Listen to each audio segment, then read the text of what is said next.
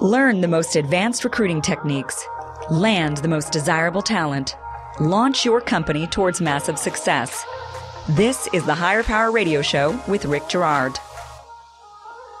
The challenges and benefits of hiring refugees. Now, we are in a negative unemployment market and there is just not enough workers on the open job market. The solution might be taking a different avenue. There is great value to expanding beyond your scope of the limited talent pool into unfamiliar waters. Consider people who are motivated, engaged, reliable to elevate your company performance. Today's quote We must find a better way to balance our tradition as a state welcoming of refugees while ensuring the safety and security of our citizens. And that was our friend, Mr. Bruce Rauner, who was the former governor of Illinois. I'm Rick Girard, and welcome to the Hire Power Radio Show. Our mission is to help entrepreneurs and hiring managers avoid costly hiring mistakes we do this by identifying a specific problem and providing proven tactical solutions to help your company win the right hire. We share insights from top performing rebel entrepreneurs, disruptors, and industry experts like our guest today, Mr. Chris Chancey. Chris is the founder and CEO of Amplio Recruiting. Amplio is a staffing agency placing refugees into jobs across the U.S. Chris launched Amplio in 2014 after moving into a refugee community outside of Atlanta, Georgia, and now leads a team that has placed over 5,000 refugees from 40 different countries into full time employment at over 300 companies. As a social entrepreneur, venture capitalist, and author of the book Refugee Workforce, articulating the economic impact of refugees in America, Chris believes in leveraging business to create a greater stability for the 70 million displaced people around the globe, which is what makes Chris the perfect expert for today's topic. Chris, welcome to the Hire Power Radio Show today. Thanks for having me on. I'm excited to jump into this conversation today. Me too. I am too. This is actually kind of an interesting topic because until you and I talked on the phone a few weeks ago, it's not really anything that was on my radar. So thank you for educating me on it. So today we're going to cover a few things why refugees make great hires. We're going to dispel some of the beliefs. And then uh, we're going to provide a how to guide on how to locate and hire refugees. Sound like a plan today? That sounds great. It's a it's a it's a good distraction from all the political conversations I've been in recently. So I think uh, this is a great uh, a map here for for providing great value. Let's do it.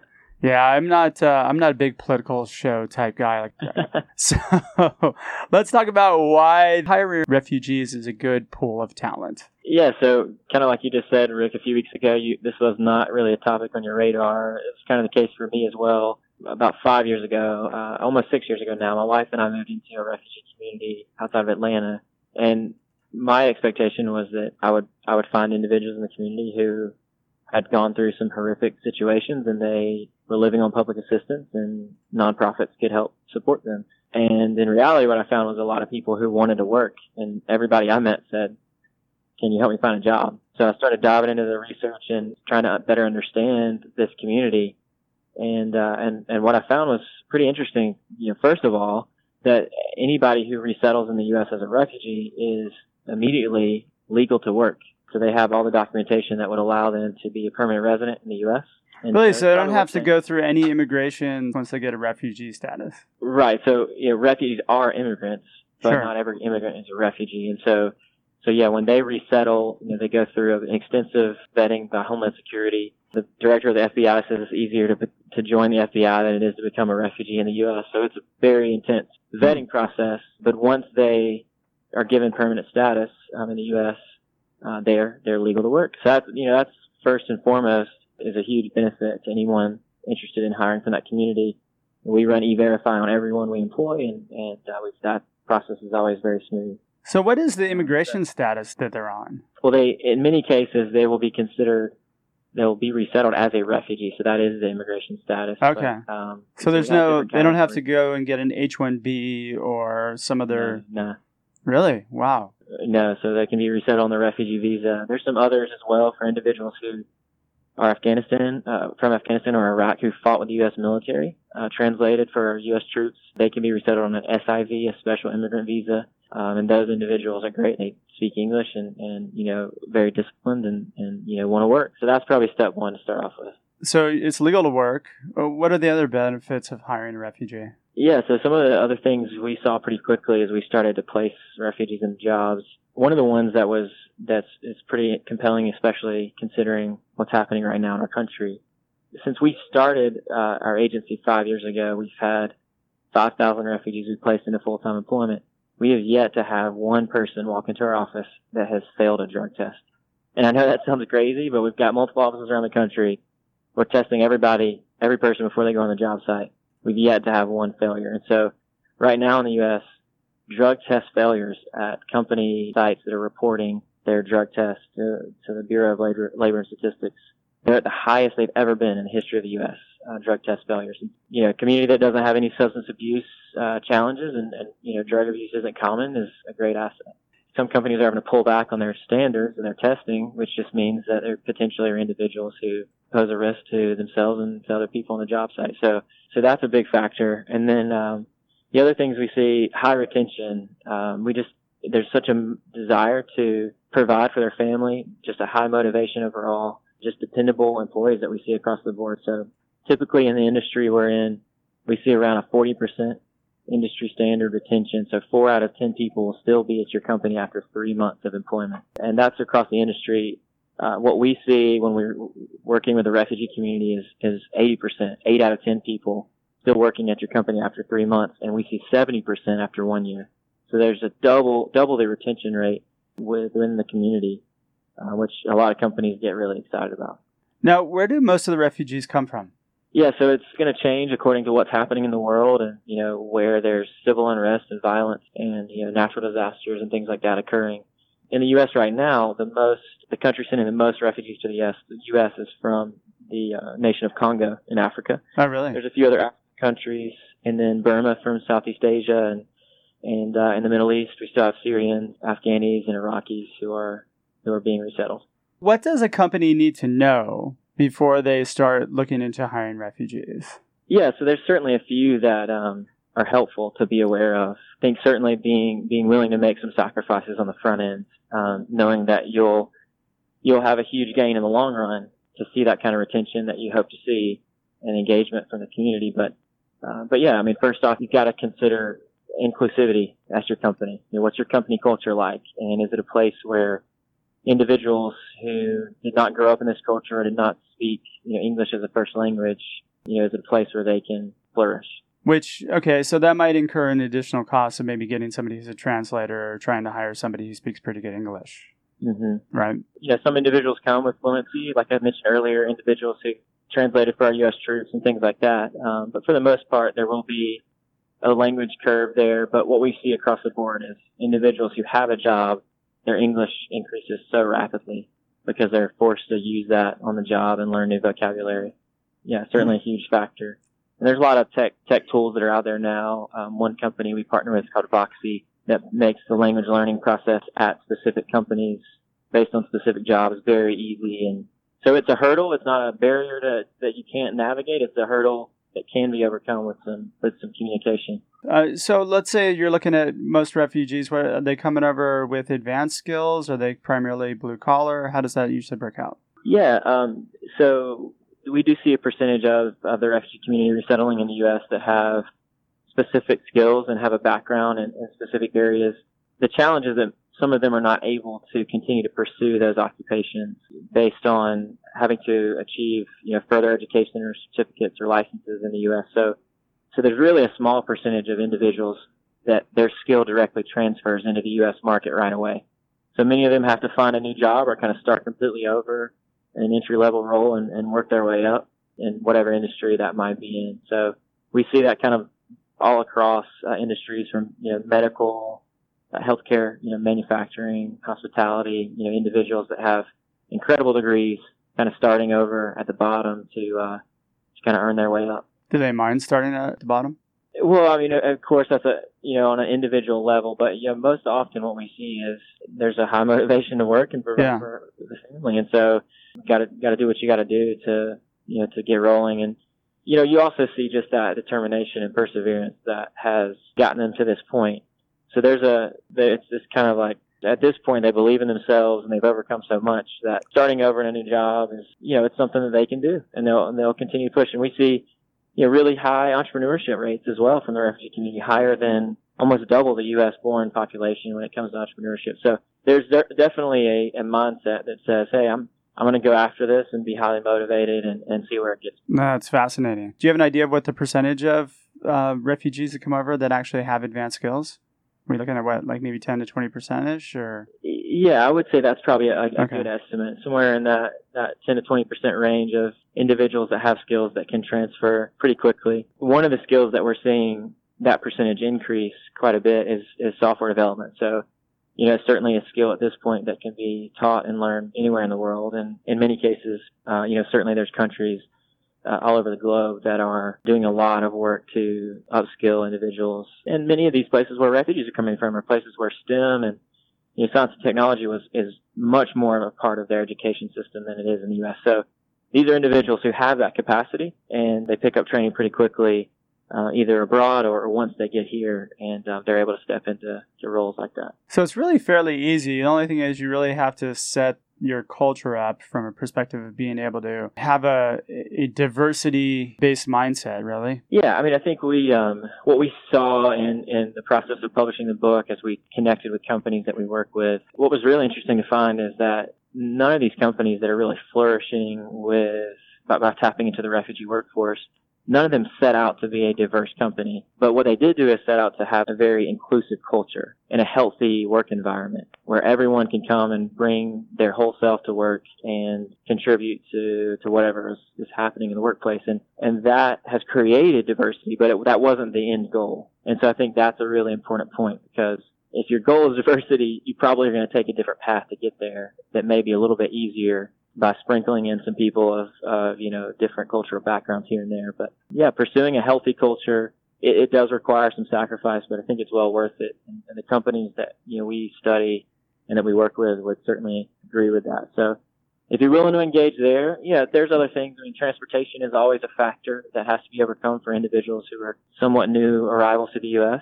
But you know, those are again, those are hurdles and things that can be overcome in the process of gainful employment. Absolutely. I couldn't agree with you more. All right, you're listening to the Hire Power Radio Show. I'm your host, Rick Girard. and for our podcast listeners, we're going to take a quick educational moment from our sponsors. Find out how healing a person's pain points attracts amazing people to your company. Sign up for our passive talent workshops or check out my passive talent webinar at stridesearch.com. Today, our guest is Chris Chancey. Chris is the founder and CEO of Ampli- Amplio Recruiting. Wow, we got a little tongue twister there. And we're talking about hiring refugees. Chris, let's actually break this down. I think uh, a lot of us just don't know. It's funny because you, when you and I talked, you kind of educated me a lot on this. I never really thought of this as being part of a talent pool. So now that we're kind of bringing awareness to our audience and to the entrepreneurs out there, let's teach them how to tap into this. Of course, people can surely reach out to you, and I'll give you a plug at the end. But for areas out of your expertise, where where do they go? So where do they start first? I think it's important to first just recognize that there's value in the refugee community. And as weird as it is to feel like that's kind of step one, I don't think our politically our you know our government we're not at a place where our country even as a whole recognizes there's value there. There these individuals are seen as either a charity case or a terrorist threat, right? They they might be dangerous to our, our national security in some way. And that that it's, couldn't be further from the truth. And it seems like so, the perception is that they're all like you know using up public funds and welfare and whatever else. Right. And that's and, that's not really the case, is it? No, I mean we see you know roughly the U.S. spends around two thousand dollars per person that's resettled in the U.S and we see that refugees are contributing back more than they took from the U.S. after 90 days being in the country. So, I mean, these are this is a group of people that wants to work. So I think that's that's step one. Like, just recognize there's value here. It's worth some investigation and some effort on your part to create an environment where um, you know this community can come to your company and, and thrive. So I would start there.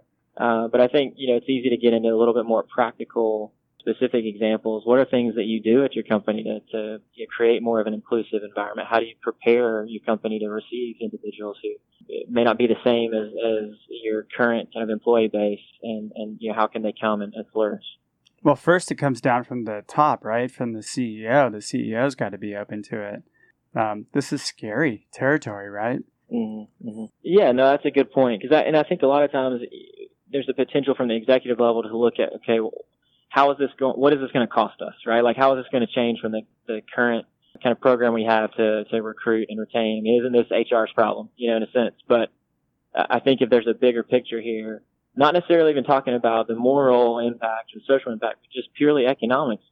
If we're willing to engage and change a little bit of the way that we currently do things, uh, we could see a big you know, impact from that. We have a a company uh, here in Atlanta. They make all the headlights for Tesla.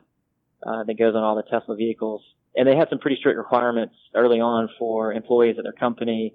Uh, you know, for example, just something as simple as a college degree being a requirement to work at a company. Uh, but as we started sending over the first uh, candidates for the positions, and they saw these individuals in action and, and their ability to learn so quickly, you know, in a role like a, like a quality assurance role, it was uh, enough proof for them to say, okay, we got to go in and change some of our standards and requirements because we need these individuals, and uh, we think they can help our company grow. And so that's you know some small changes led to a huge team that they've recruited there now, and and uh, you know it's added a lot of value for the company. So I think we got to be open to making some small changes that can add you know greater benefit in the long run for everyone. You know the the nice part about that is that they actually saw the value or they had the wherewithal to like get out of their own heads and, and see that there is value there. Yeah, that's right. certainly part of the process. Having a team that's willing to, to do that and take that step is a is a bold one, but it can pay dividends for sure. All right. So first thing we have to do is we have to open up the culture. We have to be in the right mindset for it, and get everybody on board. Right. I, I would imagine that that might be a challenge with some companies as well. Yeah, yeah. So I mean that that onboarding and kind of training process early on is really crucial. And so I mean, from our from our experience, the first two weeks on a job, you know, it's important for anybody you're bringing on your team, and just how you engage them in the company culture and the training process. But you know, specifically with the immigrant community or refugee community, you you really have to look at your typical processes as they currently are, and how those might need to be slightly adjusted. Well, let's talk about that. Let's talk about systems. Yeah, yeah. So that's what I was, yeah. So I, I think two of the things that are just kind of easy across the board at any kind of company, any industry. You know, what does that onboarding process look like? I think that word's much more common in our culture now for companies to have something that they do for someone who's you know first day on the job. But whatever that process looks like, if you want to engage a community that didn't grow up in the U.S. and, and maybe have some different cultural backgrounds or even workplace norms, you just need to consider that process needs to be longer, maybe twice as long as whatever it is currently. If it's a, a two hour process, take four hours. If it's a two day process, take a few days, but just drag it out a little bit to make sure that they're, that people are comfortable, they're able to ask all the questions, and they're really able to adjust to the expectations you have for them. So you really need to spend the time on the onboarding process. It's going to take a lot more time up front, but the payoff that you're looking at is the at the end of the process once they get acclimated and, and they start producing. Yeah, they'll and they'll move pretty quickly, and you and and they'll feel um, that much more invested in through that process. I mean, there's true care for them as an individual and their ability to contribute to the company. So we suggest, you know, for for companies to match individuals up with a partner who can kind of help answer their questions. I mean, you know, we we've had situations that are very simple, but you know, something as simple as like someone not knowing if it was appropriate for them to to stop work and go to the bathroom and as crazy as that sounds, you know that there's simple things like that that can make someone feel like they're not uh, welcome or you know they don't feel comfortable in a new environment. So, you know, just walking through some of those basic things is really important. And we just say often, like, don't leave anything to chance. Over communicate, even when you feel like it's unnecessary. If you if you're really dedicated to the process, over communicate on the front end. Okay, so how do we do this in the interview process? Because you've got a language barrier. How do you identify whether or not somebody's going to be a good hire? What do I need to do? What advice you, would you give me as a company to be able to identify which people are the best people to hire? Yeah, that's such a good question because often resume is not going to really translate. So we, we highly suggest that you have some sort of task or project that someone can put their hands on and actually do something, right? So we, we worked with a, a software development company and, um, it was early on in the business and I remember they just needed someone who could, who had some experience with SQL and which is, you know, very basic platform. And, and so we had a guy who said he taught, uh, SQL, um, he was a college professor um, pretty young guy, and, and um, he seemed pretty capable, and so we trusted him, and we sent him to the job interview. Like I said, this was like very early on, and he got there, and he could answer all their questions, and they, you know, gave him a test on the computer, and he sat down, and he's like, "Oh, I've never used a computer before." How, have you taught software development, but you've never used a computer? He's like, "Oh, we did it all on chalkboard." So, I mean, it, you know, obviously, getting hands-on as soon as possible, and giving them the opportunity to prove themselves, and and you know, sometimes they'll take away that you know they're not quite there yet, and they, they need to continue to develop their skill.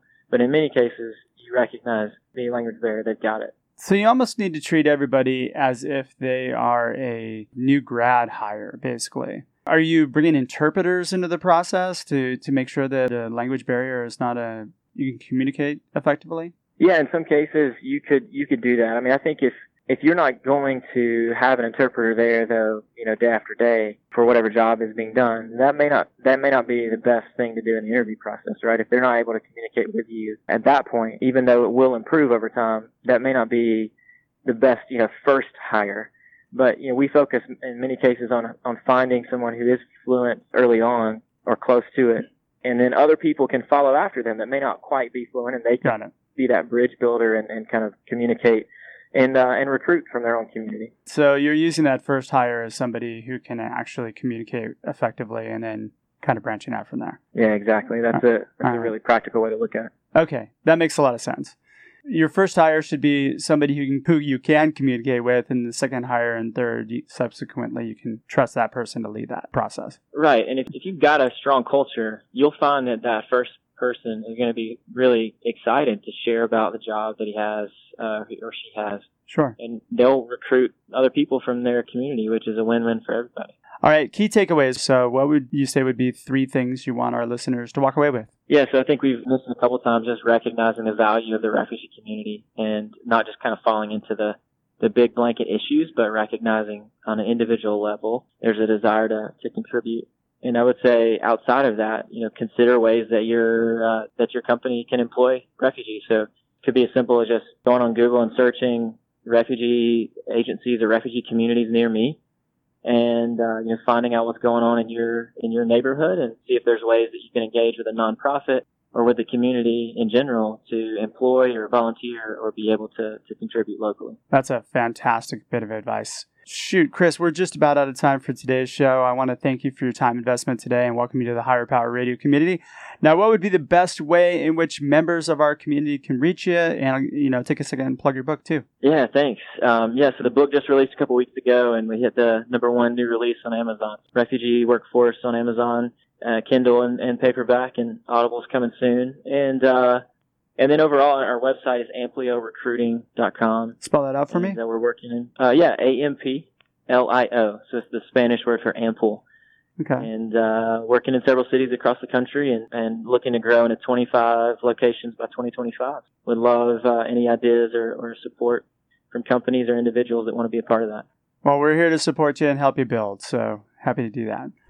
All right. Well, Chris, thanks so much again for joining us. I want to I want to thank our listening audience for tuning into this week's episode of Hire Power. A quick thanks to our team, our engineer Paul Roberts, our producers Andrea Ballin, Shanti Ryle, and Ayla Girard. If you're listening to the podcast, please subscribe, review, and share. We love and welcome your feedback. And after all, this show is for you, so let us know how we can make it better for you. You can join the Hire Power Radio community at Hire, that's H I R E, Power, P O W E R, radio, R A D I O dot com. Or you can drop me an email at rick at stride search com to learn more about our passive talent webinars and workshops. Tune in next week. Our guest is going to be Carrie Ransom. Carrie is an entrepreneur here in Orange County, is also the host of Accelerate OC. I'm your host, Rick Girard, and you have been listening to the Hire Power Radio Show. Aloha. Thank you for listening to Hire Power with Rick Girard on OC Talk Radio.